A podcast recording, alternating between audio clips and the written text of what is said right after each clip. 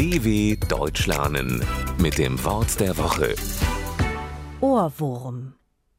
Würmer gibt es in der Erde, im Holz und auch im Ohr. Dort können sie besonders lästig sein, denn man wird sie so schnell nicht mehr los.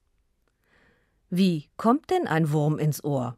Das hört sich unangenehm an.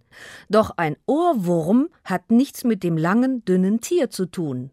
Ein Ohrwurm ist eine eingängige Melodie, die man nicht mehr aus dem Kopf bekommt.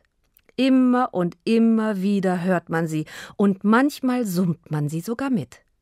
Das kann Stunden oder auch Tage dauern. Aber wie wird man einen Ohrwurm denn am besten wieder los? Indem man sich ein anderes Lied anhört.